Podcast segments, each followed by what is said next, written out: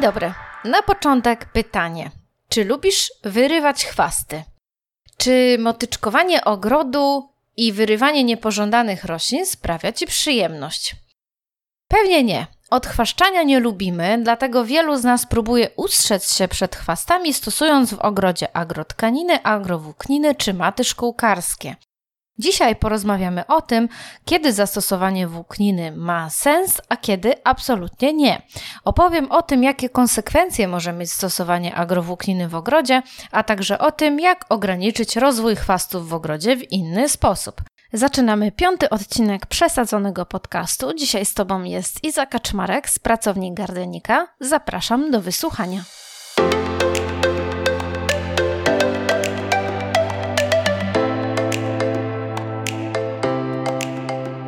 Co dzień jesteśmy projektantkami ogrodów. To nie tylko nasza praca, ale nasza wielka pasja. Natura i zieleń to coś, wokół czego kręci się całe nasze życie. Projektujemy i prowadzimy podcast dla projektantów ogrodów o nazwie Bez Ogródek. Ogród to miejsce magiczne. Dlaczego? Bo w świecie, w którym natura ściera się z cywilizacją, ogrody są subtelną przestrzenią gdzieś pomiędzy nimi. Ogród to miejsce, w którym możesz współistnieć z otaczającą się przyrodą na co dzień i uczyć się jej na nowo, zyskując lepsze zdrowie i spokój ducha. Przesadzony podcast powstał dlatego, że chcemy dzielić się naszą wiedzą i doświadczeniem. Po co? Po to, aby jakość ogrodowych przestrzeni, z których korzystamy, rosła i dawała jej użytkownikom dokładnie to, czego potrzebują. Zapraszamy Ciebie serdecznie do świata ogrodów, które zachwycają. Iza Kaczmarek, Żaneta Wypiorczyk. czyli przesadzony podcast.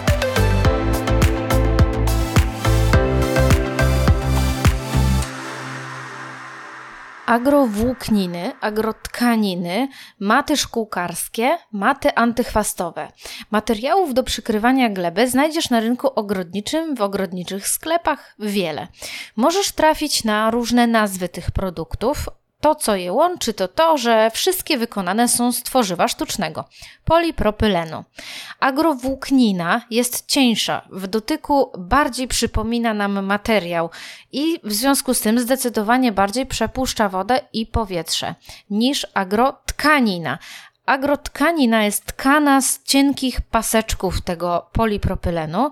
Jest błyszcząca, gruba, no zdecydowanie bardziej wygląda jak folia niż jak tkanina.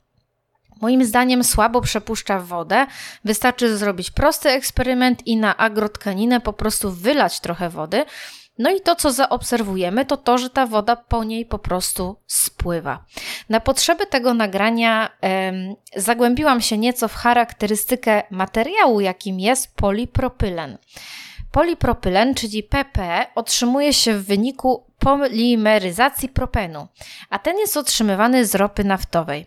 Jest to bardzo trwały materiał, nie niszczy go kontakt ani z wodą, ani z kwasami. Jest jednak mało odporny na działanie tlenu. Konieczne jest zastosowanie pewnego rodzaju przeciwutleniaczy, a także na promieniowanie nadfioletowe. Konieczne jest stosowanie stabilizatorów.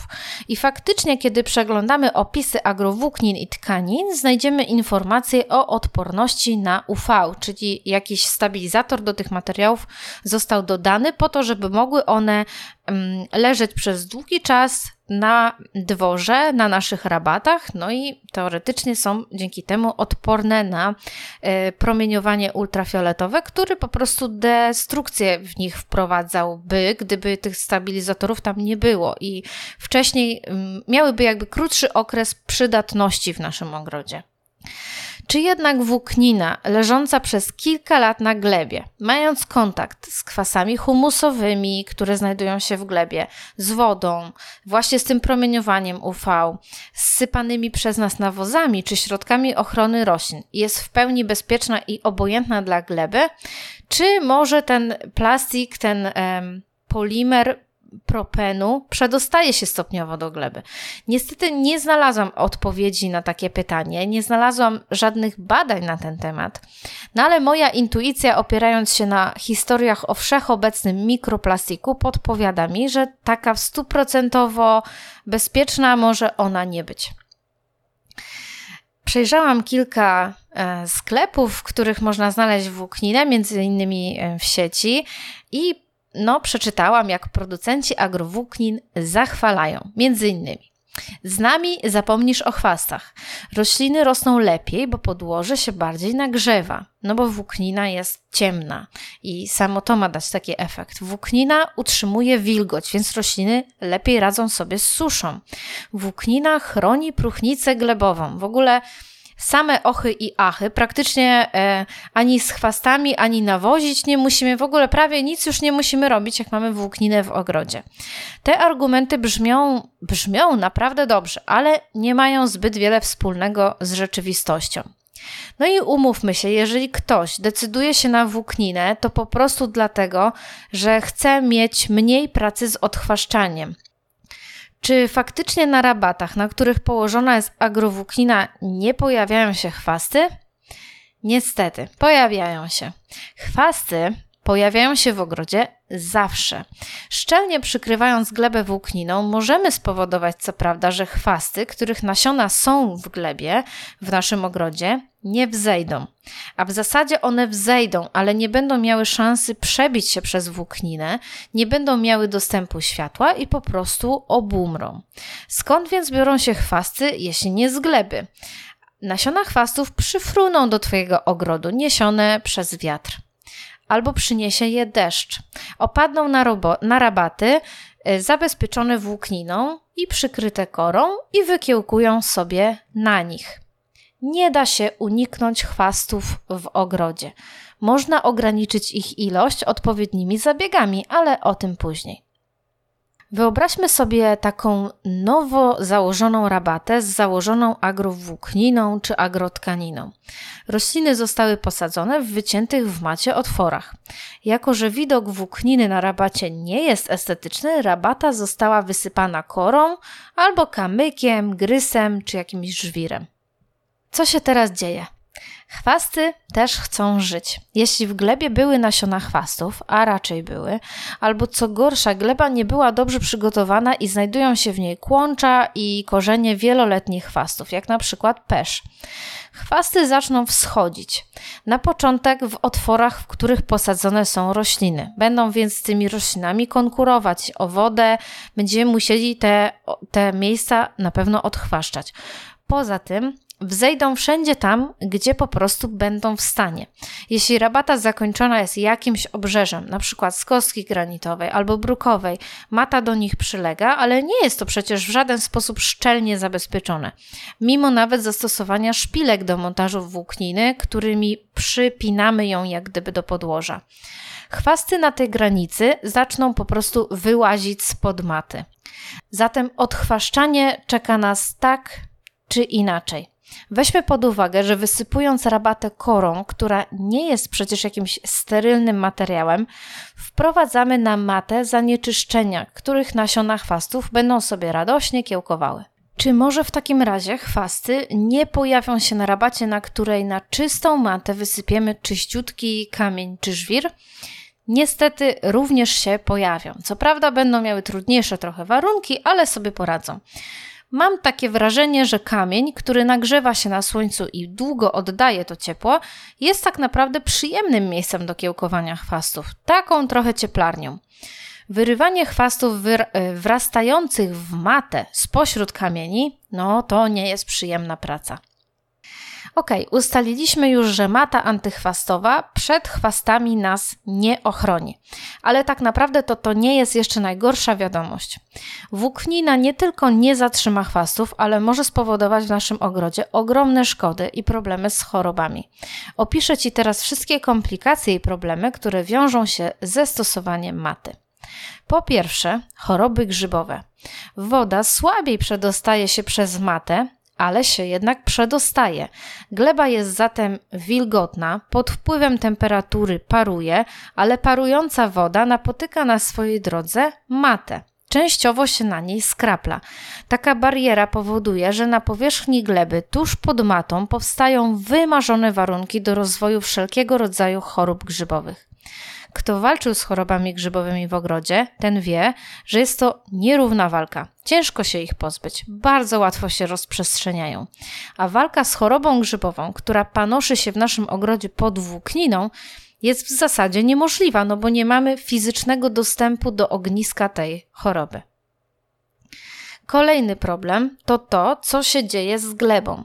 Wierzchnia warstwa gleby po latach pod włókniną staje się bardzo zbita, przez co zmniejsza się jej możliwość gromadzenia wody i parowania. I trudniej roślinom się rozrastać, zaburzone są wszystkie naturalne procesy obiegu materii, powstawania próchnicy, oddychania czy działania organizmów glebotwórczych. Warunki, jakie mają rośliny, ulegają stopniowemu pogarszaniu. Po kilku sezonach z agrowłókniną po roślinach widać, że coś jest nie tak. Nie rozwijają się tak, jak powinny i jak byśmy tego oczekiwali, mimo stosowania różnego rodzaju zabiegów, typu na przykład nawożenie, odpowiednie przycinanie, podlewanie. Każdy ogrodnik wie, że gleba w ogrodzie, taka dobra gleba w ogrodzie, powinna mieć gruzełkowatą strukturę, powinna być porowata. To dlatego w ogrodzie wykonujemy zabiegi spulchniania gleby. Natomiast nie spulchniamy gleby, kiedy mamy na rabatach włókninę. Nie możemy poprawiać tej struktury gleby. No i docelowo poprzez zastosowanie włókniny, właśnie po latach mamy do czynienia z taką zbitą, e, zbitą glebą, i pogarszającymi się warunkami dla roślin. Bardzo często po takich kilku latach w ogrodzie odkrywamy kawałek włókniny, żeby sprawdzić, co się pod tą włókniną dzieje. Co zobaczysz pod włókniną po 3-4 latach w ogrodzie? Po pierwsze, trudno będzie ją oderwać od ziemi. Rośliny próbują sobie za wszelką cenę radzić w warunkach takich, jakie mają. Woda jest dla nich dostępna tuż pod matą, w najprostszy sposób, więc rośliny właśnie tam kierują swoje korzenie, aby mieć do niej dostęp. Kiedy zerwiemy włókninę, zobaczymy pajęczynę korzeni roślin na powierzchni gleby. Miałam z tym zjawiskiem do czynienia wielokrotnie i zaobserwowałam to nawet w ogrodzie, w którym zamontowany był system automatycznego nawadniania i linia kroplująca podlewająca rabaty była położona bezpośrednio na glebie, pod włókniną. Mimo takiego sposobu dostarczenia wody, czyli bezpośrednio na ziemię, rośliny rozbudowywały system korzeniowy na glebie i w jej wierzchniej warstwie. Jak się domyślasz, to nie może się dobrze skończyć. Rośliny powinny rozbudowywać system korzeniowy tak, aby po pierwsze stabilizował je w podłożu, a po drugie, aby sięgał do zmagazynowanych głęboko zasobów wody. To jest ważne przede wszystkim latem, kiedy wierzchnia warstwa podłoża przesycha z powodu wysokich temperatur i długotrwałych okresów bez opadów atmosferycznych. Włóknina w ogrodzie nie jest niczym dobrym dla naszych roślin i dla naszej gleby. Profil glebowy ulega stopniowej degradacji, rośliny chorują, i nie rozwijają się prawidłowo. Jeśli zakładamy rabaty, na których mają rosnąć byliny czy rośliny okrywowe, no to w ogóle nie mają one możliwości swobodnego rozrastania się, jeśli stosujemy włókninę. Więc wtedy nie uda nam się osiągnąć zamierzonego efektu. Na rabatach z włókniną w ogóle nie ma możliwości sadzenia roślin cebulowych, więc jeśli marzą Ci się tulipany, ozdobne czosnki i wiosenne krokusy, to z włókniną nie jest Ci po drodze. Co zatem robić? Jak dbać o glebę w ogrodzie i powstrzymywać natarcie chwastów? Pierwszym krokiem, którego nie można pominąć, jest odpowiednie przygotowanie gleby. Teren zakładanej rabaty, czy w ogóle zakładanego ogrodu, musi zostać dokładnie oczyszczony, przede wszystkim z kłączy i rozłogów wieloletnich chwastów. To jest żmudna praca, ale jest ona konieczna, jeśli chcemy mieć dobre efekty. Tutaj może być miejsce na rozprawienie się z tematem Roundupu, ale to innym razem. Teraz tylko zaznaczę, że Roundup działa na zielone części roślin, chemicznie je niszczy. Nie zabija natomiast nasion chwastów czy rozłogów i kłączy znajdujących się w glebie. Bardzo nieekologiczne rozwiązanie i niezbyt skuteczne. Wracając Dobrze oczyszczona gleba, przygotowana do założenia rabaty, to jest podstawowy etap prac. A co po sadzeniu roślin? Ściółkowanie. Wysypujemy rabatę około 7 cm warstwą kory albo innego materiału ściółkującego. Warstwa o mniejszej gęstości, grubości niewiele pomoże. Tego materiału musi być na tyle dużo, aby zatrzymywał wodę w glebie, zmniejszał parowanie i spowalniał albo częściowo nawet zatrzymywał rozwój chwastów. I tak, to prawda, że kora, będąca naturalnym materiałem, się rozkłada i należy jej dosypywać. Wiele razy spotkałam się z tym, że jest to wymieniane jako minus takiego rozwiązania, ale przecież to jest właśnie bardzo dobra wiadomość. Skoro kora się rozkłada, to znaczy, że wnika w naszą glebę w ogrodzie, użyźnia ją i wzbogaca w naturalną próchnicę. Wpływa też oczywiście na pH, dlatego musimy to mieć pod kontrolą i na rabatach, na których nie potrzebujemy zakwaszać gleby, stosować korę odkwaszoną. Czy kora to jest jedyne rozwiązanie? Oczywiście nie. Glebę można ściółkować z rębkami drzewnymi, słomą, to pewnie bardziej będzie pasowało w rustykalnych ogrodach, a nawet węglem brunatnym. Bardzo dobrym rozwiązaniem, które możemy obserwować u angielskich ogrodników, jest ściółkowanie kompostem. Kompost będzie użyźniał glebę w naszym ogrodzie, stanowić będzie długo uwalniający się naturalny nawóz.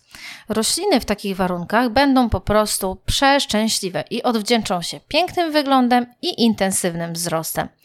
Kompost można kupić w sklepach ogrodniczych. Może się nazywać inaczej, na przykład próchnica odkwaszona. Możemy stosować też samodzielnie wytworzony kompost. Ważne, aby zachować pewne środki ostrożności.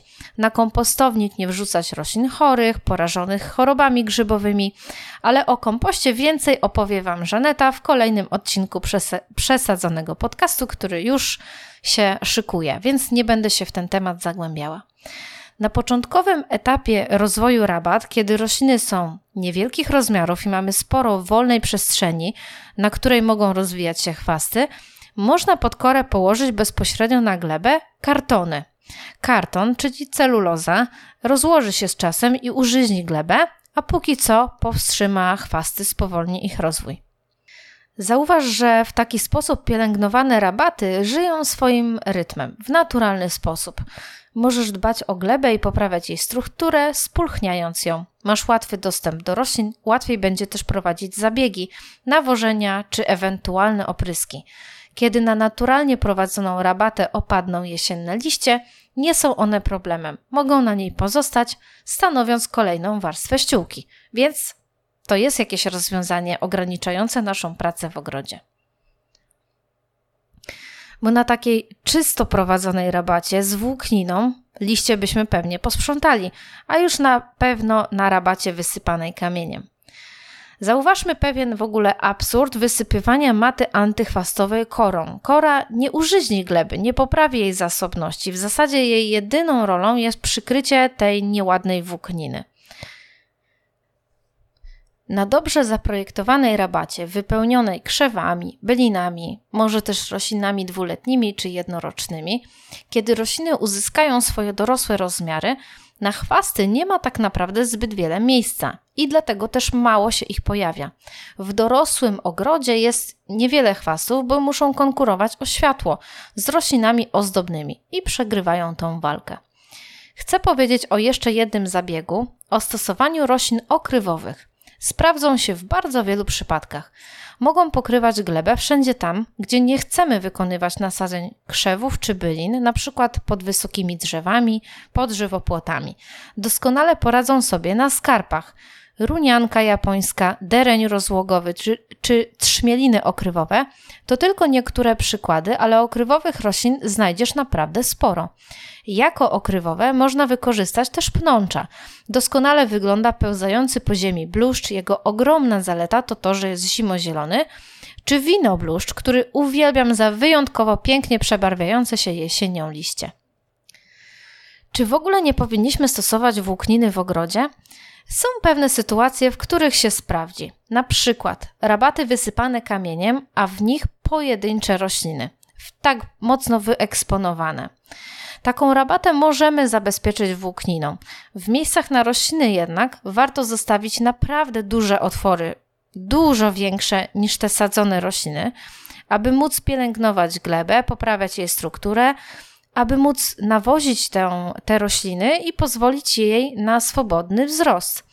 Włókniną możemy też zabezpieczyć jakieś miejsca przy nawierzchniach utwardzonych, opaskę wokół budynku. We wszystkich tych sytuacjach możemy się bez włókniny obejść, ale jej użycie uznałabym za akceptowalne. Wiedząc, jakie długofalowe skutki powoduje, każdy sam musi podjąć decyzję. I jeśli już postawiłabym na agrowłókninę, czyli tą lżejszą formę, a nie sztywną plastikową agrotkaninę. Czy stosować włókninę przy zakładaniu żywopłotu, np. żywotników zachodnich czy, czyli tui occidentalis? Absolutnie nie. W sieci znaleźć można mnóstwo zdjęć chorujących, usychających żywopłotów z żywotnika. Większość z nich dumnie stoi w agrotkaninie. To nie są warunki, w których doczekamy się pięknego i zdrowego żywopłotu. Gruba warstwa ściółki i ewentualnie kartony pod spód to jest wszystko, czego potrzebujecie. Jeśli zastanawiasz się nad użyciem agrotkaniny w ogrodzie, to mam nadzieję, że z tym odcinkiem odwiodłam cię od tego pomysłu. Jeśli masz matę w swoim ogrodzie, to pewnie już planujesz pozbycie się jej. I bardzo dobrze. To nie będzie łatwe zadanie, pewnie nie na jeden weekend, ale wysiłek się opłaci, a efekty tej zmiany zauważysz po swoich roślinach bardzo szybko. W przesadzonym podcaście chcemy szerzyć dobre ogrodowe praktyki, fantastyczne pomysły, inspirować się nawzajem i wspólnie z Wami tworzyć przyjazne miejsce w sieci do wymiany ogrodowej wiedzy i doświadczeń. Podcast dla wszystkich zielono zakręconych. Natura jest dla nas ważna i robimy wszystko, aby ją chronić, również we własnym ogrodzie i domu. Zapraszam Ciebie serdecznie na nasz profil na Facebooku i Instagramie. Na Instagramie w każdą środę bawimy się z hashtagiem przesadzony podcast. Publikujecie zdjęcia na zadany temat, a najpiękniejsze i najciekawsze raz w miesiącu nagradzamy. Nagrody oczywiście w ogrodowym klimacie, więc warto spróbować swoich sił. A zabawa przy tym naprawdę przednia. Podcast przesadzony ukazuje się w każdą sobotę, aby można nas było posłuchać w weekend w ogrodzie. Zostań, subskrybuj, oceń w aplikacji. Będzie nam miło, jeśli dasz nam znać, co słychać w Twoim ogrodzie. A jeśli mierzysz się tam teraz z jakimiś wyzwaniami, może będziemy mogły pomóc albo nagrać o tym odcinek. Mam nadzieję, że do usłyszenia. A na dziś to wszystko. Żegnam się z Tobą i życzę Ci wszystkiego zielonego. Trzymajcie się ciepło i zakaczmarek.